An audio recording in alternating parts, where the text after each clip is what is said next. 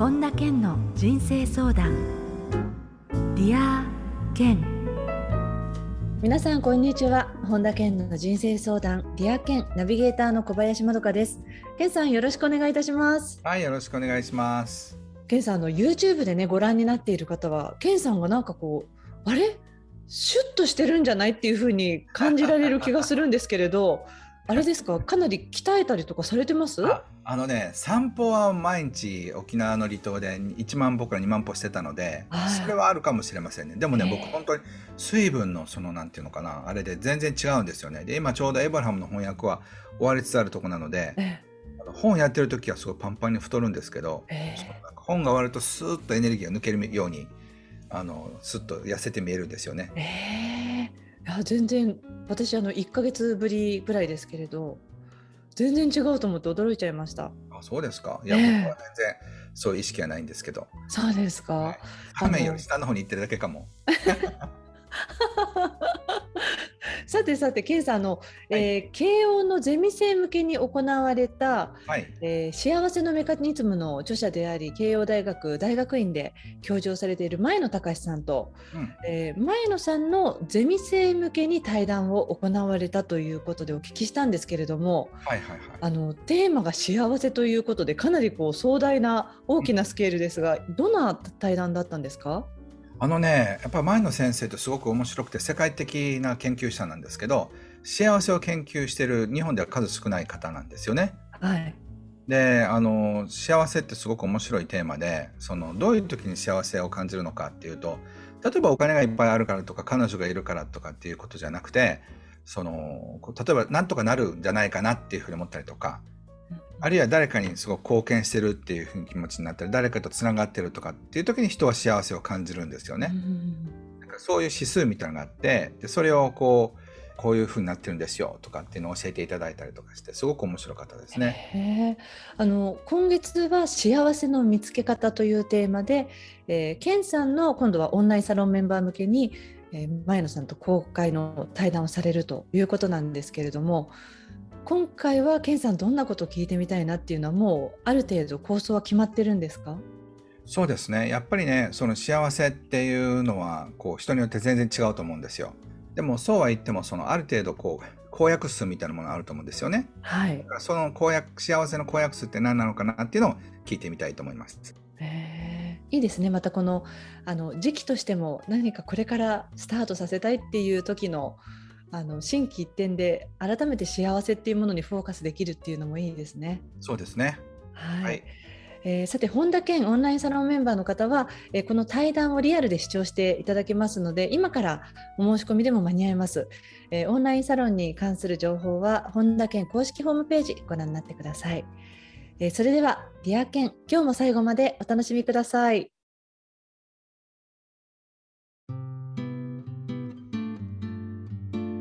本田健の人生相談。 Dear 健。続いては人生相談のコーナーです。このコーナーではリスナーの方からいただいた質問に健さんに立体話法でお答えしていただきます、えー、まずはですねラジオネームツージーさんです。健さんこんにちは。はいこんにちは。私は優柔不断で決断するのが苦手。大事な決断ほどなかなか決められません決断をする時のコツがあれば教えていただきたいですなるほど。はい。あの決断ってねその自分の優先順位がはっきりしてない時にはなかなかできないものなんですよね。うん、例えば一方の選択肢を奪われたら途端に分かるもんなんですよ。はい、例えばその A さんっていう人と B さんっていう人とデートに誘われてどちらの受けようか断ろうかっていうことを考えるじゃないですか。えじゃあ例えばコインをトスしてでそれで表が出たら A さん裏が出たら B さんっていうふうに決めたとしますよね。えそうしたら例えばこうやって B さんってなった時に「えー、A さんが良かった」って思ったりするんですよ。そうすると本当は A さんが良かったってことなんですよね。はい、そうだ例えばさそれを見てそのあの声に従わなくちゃいけないっていうのを見てでそしてそのなんかこう結果会社を辞める辞めないでも何でもいいんですよ離婚するしないでも。うんは嫌だそのコインに従いたくないと思ったってことはそれが本音ってことなんですよね。だからそういうふうにして決めるとあの普通簡単じゃないかな。例えば優柔不断な人たちって見ていると例えばじゃあそのコインで B さんってなった時に、うん、一瞬えー、A さんが良かったなって思っても、うん、いやだけど待てよやっぱり B さんの方が合うかもしれないなとかいろんなこう心の声がざわざわ出てくるじゃないですか。そうそうだからもうその時にはそういうタイプの人はもうもうコイントスで決めればいいんですよ。そうはいはい。A さんでも B さんでもいいってそうしないと結局決めるってことをやらないと、次がないんですよね。まあ進みようがないですもんね。そうそうそう。だからそれで決められない時はもうその,、えー、あの A さんで B さんでもどっちでもいいんじゃないですかね。だからそのもう表が出たら A さんって決めればいいんじゃないですか。あじゃあ大事な決断ほどなかなかできないっていうふうにおっしゃってますけれどある程度そういうふうにこう何かこう物理的に頼ってっていうのも一つですか？そうですね。それすごく大事だと思います。はい質問ありがとうございましたえー、続いてはラジオネームカズさんです。私は人から嫌われるのが嫌でつい自分が嫌だな違うなと思っても相手の希望に合わせていい人になってしまいます。自分の意見を言ったらいいというのは分かっていますが反論されたり嫌われたくないという気持ちが強すぎていい人でいてしまいます。いい人を卒業するためにできることがあれば教えてください。いい人卒業したいということですケンさん、うん。そうですねまあでもねこうそれなかなか難しいと思うんですよね。っていうのは悪いやつになりたくない誰かに悪く思われたくないっていうのはサバイバル本能にあの基づくんですよ。うん、だからそのいい人になって村っていうかいろんな人たちから弾き出されない方がその、まあ、我慢しなくちゃいけないですからねその自分自身にやりたいことを押し通してというか突き通してでそしてあの誰かに嫌われてその村から排除される方がやっぱりもう死んじゃうと思うんですよねだからそんなに簡単にはできないっていうふうに思った方がいいんじゃないでしょうかまず。うんはい、あのこうこういうことやったらどうどうですかって言って「いやいやいやそれやりたくないんです」っていうふうに思うと思うんですよ。ええうん、だからその思ったよりもちょっと検査に聞いてその答えをもらったら変われるなっていうものではないぐらい自分のいい人であるってことはすごく大切だっていうことを理解してほしいんですよね。それでもちょっとずつこう変わっていくことっていうのは可能ですかね？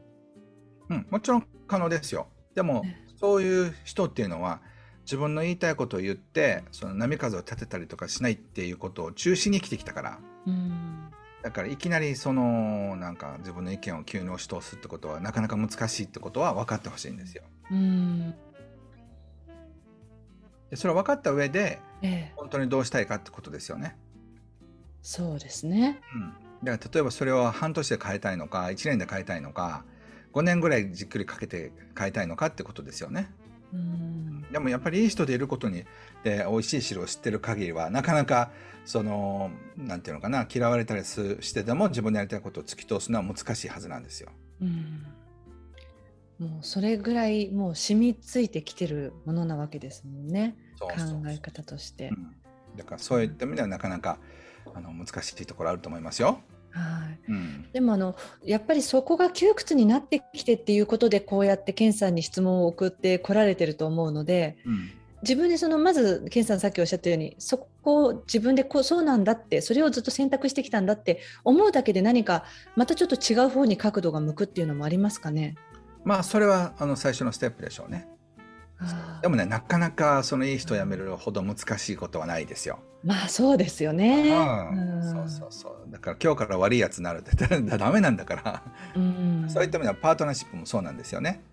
はい。だからなかなかこうパートナーシップでもいい人を辞められなくて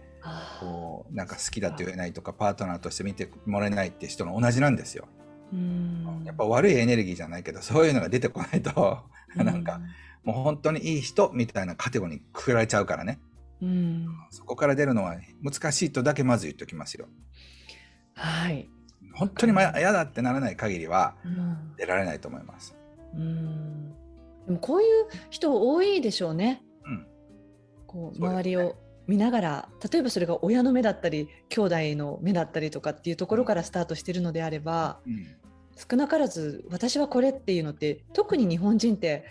なんか少ないような気がしますよね。そうですね。でも、本当にね我慢ができなくなるとこまでやっぱり行くんじゃないかな。うん。そんなにね簡単にはいかないっていうことを理解しておいてほしいです。はい、えー、質問ありがとうございました。えー、続いてはラジオネームおもちさんです。けんさん、こんにちは。こんにちは。もうすぐ結婚する相手とお金の貯め方について意見が異なり困っています。私は貯金第一で、2人ともお小遣い制のように使うお金の上限をある程度決めて生活したいのですが、相手は必要な時に必要なだけ使う方がストレスもなくいいと考えています。言いたいことは分かりますが、将来のことを考えるとお金が貯まるのか心配です。パートナーとお金に関して同じ考えを持って使っていくために何ができるでしょうか？ケンさん、こういう質問も割と多いですよね。パートナーシップの中での。でね、これはね、本当にあの難しいことですね。なんか簡単に見えるからこそ難しいんですよ。はい。で、そのまあ経済的にどうするのかってことも含めてね。えー、例えばだからそのたくさん貯めたりたくさん投資に回した方が豊かさは将来手に入りますよね。はい、その分現在の幸せが犠牲になるわけじゃないですか。うん、これはねやっぱりカップルでとことん話し合わなくちゃいけないことですよね。うん例えばもっと極端に言うとその貯金はなくていいから、どんどん楽しもうみたいな人もいるわけですよ。はい、だからそうなったらそれが正しいと思ってる人といえ貯金しないとダメでしょと思ってる人はもう明らかに生き方が違いますからね。だけどこれそれぞれがもうそれが正しいと思っている時ってその譲歩っていうのは難しいんじゃないかなって思うんですけれど。そうすると結婚できないってことですよね。そうですよね。どれだけ好きでも結局あの新しくベンチャービジネス始めるようなもんじゃないですか。うん、うん、だからあのなんとなく好きでデートに行ってなんかチュッてこうなんか映画館でなんか楽しいとかって旅行行ったりって盛り上がるっていうのと、うん、やっぱりビジネス的な側面があるわけですよ。だって生活ですからね結婚ってなるとね。そうそう。だからそれが合わないと、うん、やはりこう性格が合わない。以上に僕は難しいと思いますね。結婚ってやっぱビジネスなんですよね。そううん、だからそれはねなんか相手が好きだからできるとかって問題じゃないんですよ。うん。だからいろいろ後で揉めるよりは今決めといた方がいいと思います。でね今こんなことで合意できなかったら、ね、子育てとかいろいろ大変ですよ。それですね。これから2人でいろいろと話し合って決めていくっていう場面ばっかりですもんね。そうそうそうだからこんなことで、まあ、こんなことでっていうと、まあ、大切なことなんですけどここでつまずいてるようだと難しいですよね。うん、でも夫婦ってすごく難しくて実は、まあ、お金なんかはもっと分かりやすいんですけど時間の使い方に関しても実は合意って取れてなかったりするんですよね。あはいはいはい。そう例えば旦那さんの方がめっちゃ仕事が忙しくて、はい、奥さんの方は専業主婦だったりあるいは公務員で5時に帰ってくるっていうタイプだとすると、ええ、あの20代とか30代ってあの仕事が有能だったりあの大きな会社に勤めてると忙しいじゃないですか。はい、だからそんな早く帰れるわけではないんですよね。うん、だからそうなってくるともう時間っていうのは僕はお金以上に大事だと思うんですけどその時間の使い方に関しては結婚前に取り決める人も少ないし結婚してからも話す人ってすごい少ないんですよね。うん。で30代のお金と時間の使い方も違うし40代も違うからだからそのタイミングタイミングで例えば子供が独立してからも違いますしね。だからそれはねあのやっぱり夫婦が別々の道を行く大きな原因になり得ると思うのでこれがね合意できない相手に情報しようっていう態度が見えない人とは結婚しない方がいいと思います。そうか、ケンさんほら前もこういうような質問が送られてきた時に、うん、大体そのパートナーシップで言うとじゃあお金の使い方っていうふうになった時にどっちかがやっぱりなるべくセーブしましょう。でもう一方はいやいいんじゃないのっていうのが大体一緒になるっていうふうにおっしゃってたと思うんですけれどそう、ねはい、そういうものですかやっぱり。や例えば仕事に関しても一人はもっと仕事したいというもう一人はもっとゆっくりしようっていうわけですよね、えー、だからその、まあ、お金に関してもっと使おうっていう人ともっと貯めようっていう人がいるわけで、これはね正解がないんですよ。だから例えばカップルとしての可処分所得と可処分時間があったとしたら、はい、その自由時間とか自由なお金をどういうふうに使うのかっていうのは2人で本当は決めなくちゃいけないんですよ。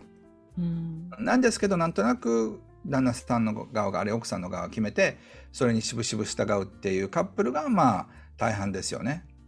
ねだからこれ完璧にお互いがもうお互いを理解し合ってきちんとそこに落ち着くところに落ち着いて決めてやってるっていうそういうパートナー同士っているんですかね？いやすっごい少ないと思います。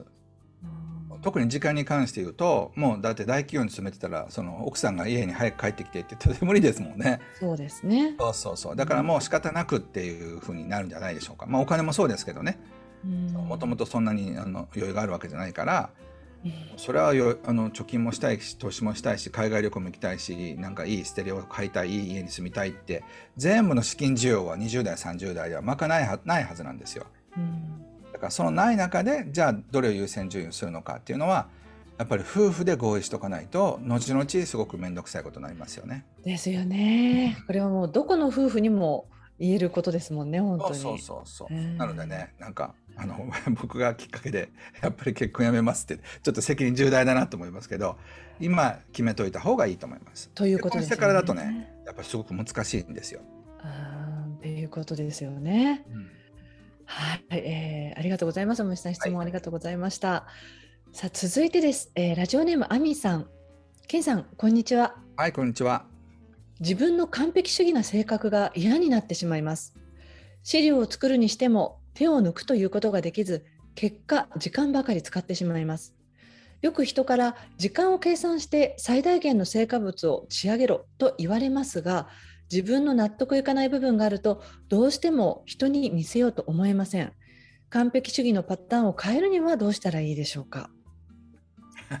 これはね本当タイムリーな質問で僕も原稿とかそういう時にやっぱり職人の僕が出てくるんですよね。はい、だからこう皆さんが見てる僕は結構応用で楽しくて器が大きく見えるかもしれませんけど職人の僕は細かいんですよ。はい、これは「が」じゃなくて「わ」「は」だなとかねなんとかわとかなんとかがとかって微妙な違いがあるわけじゃないですか。ええ、そういうのにこだわり出したらね本ってもうあの書けないっていうか提出できないんですよ。うん、もう永遠に直せたい気持ちになるんですよね。はい。だからどっかで自分で締め切りを決めないとダメですよね。そういう時ケンさんはどうするんですか？その気持ちの落としどころっていうのはどういうふうにつけられてるんですか？だからもうそういう時はそのなんかチャランポランというかいい加減な男になるしかないですよね。だからそのもう僕一番厳しい僕が合格を出すまで原稿がアップできなかったらもう作家になれませんよね。プロにはなれない。だからもうチャランポラのやつが出てきて僕の中でね「ああ OK 何でも OK です」みたいな感じになって 最後は。だからそのためには締め切りっていうのが僕の中ではそのいい落としどころですね。うん。その締め切りを自分で決めるってことが結構大事じゃないでしょうか。あね確かにもう本当にこうこだわりがあると出ちゃいますもんね。もうとことんやっちゃうっていうのは誰にでもある部分じゃないかなって思いますけれど。ありますあります。だからもうこれは、ね、えっと、火曜日の11時までにできでできなかったら、もうその時点でもう手離れするっていうふうに決めないと、はいえあの結局ね、まあ、それであの8割から9割仕上がったらそこから大量に時間とエネルギー投下してもそんなにいいものにはならないんですよね。そっか。そう。だから必ずしも時間をかけたらいいものになるわけでもないから、はい、からやっぱり時間を自分で締め切りを与えるっていうのはすごくいいと思います。はい、えー、亜美さん質問どうもありがとうございました。以上人生相談のコーナーでした。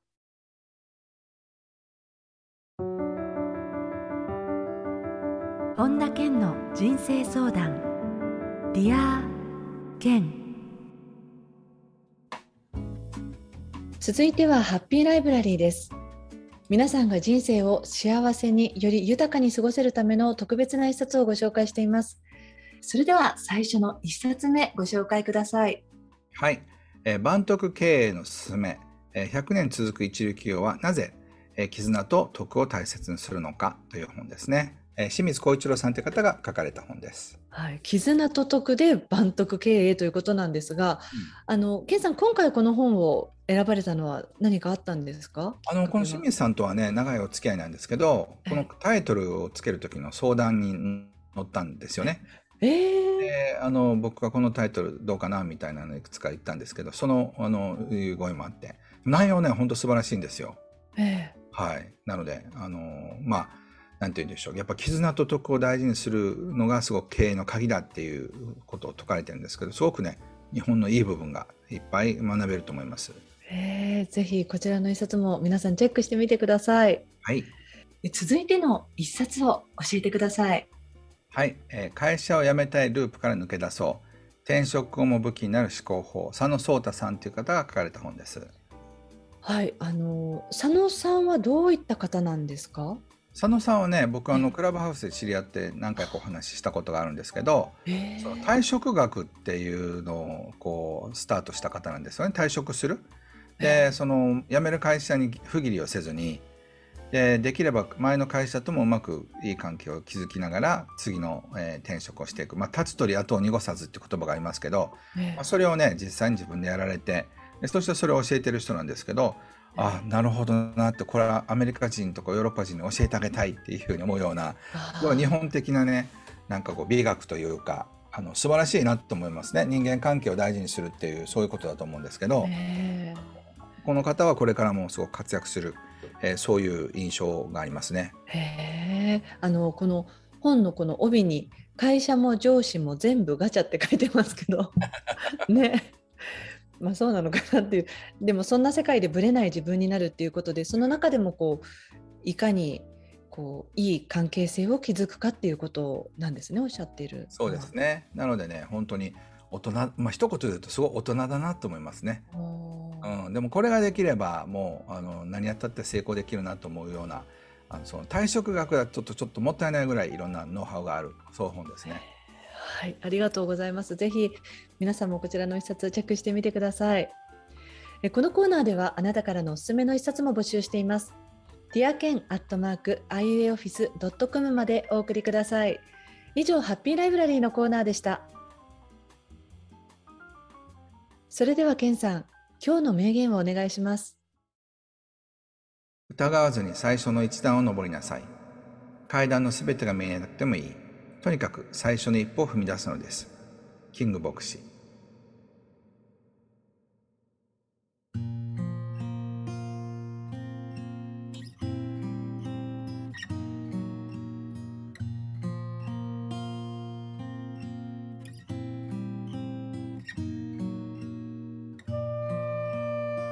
本田健の人生相談、 Dear 健いかがでしたでしょうか？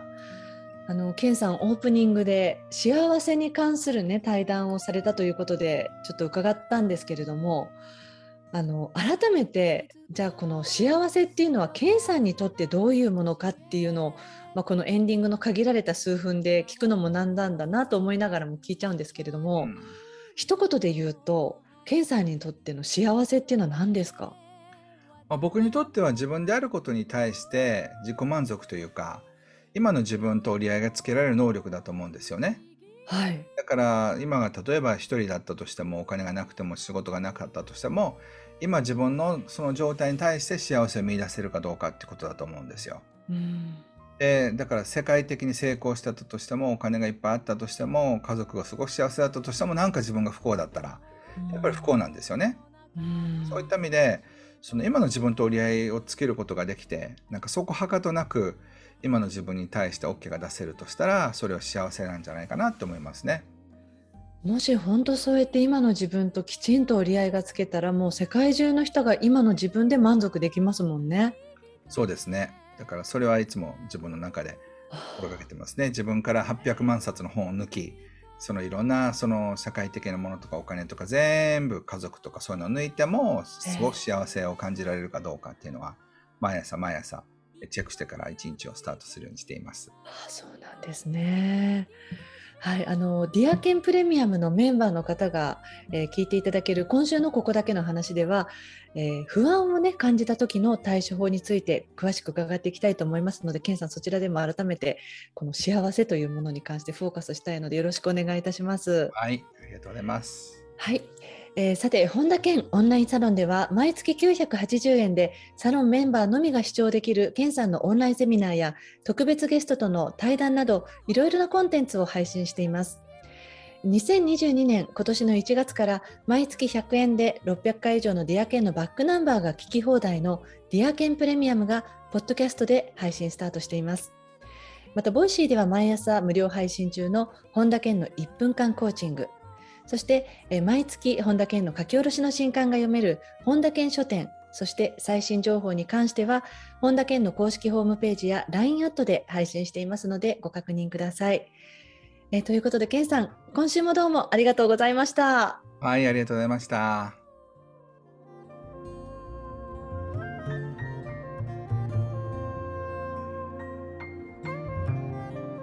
ここで本田健セミナーに関するお知らせです4月16日土曜日。自分の才能をお金に変える実践術が開催されます。詳しくは本田健公式ホームページよりご確認ください。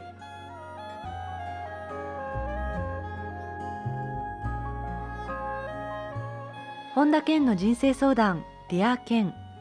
この番組は提供アイウェイオフィス。プロデュースキクタス早川洋平制作ワルツ高知博桐原哲人ナビゲーター小林まどかでお送りしました。夢の魔法の不思議な力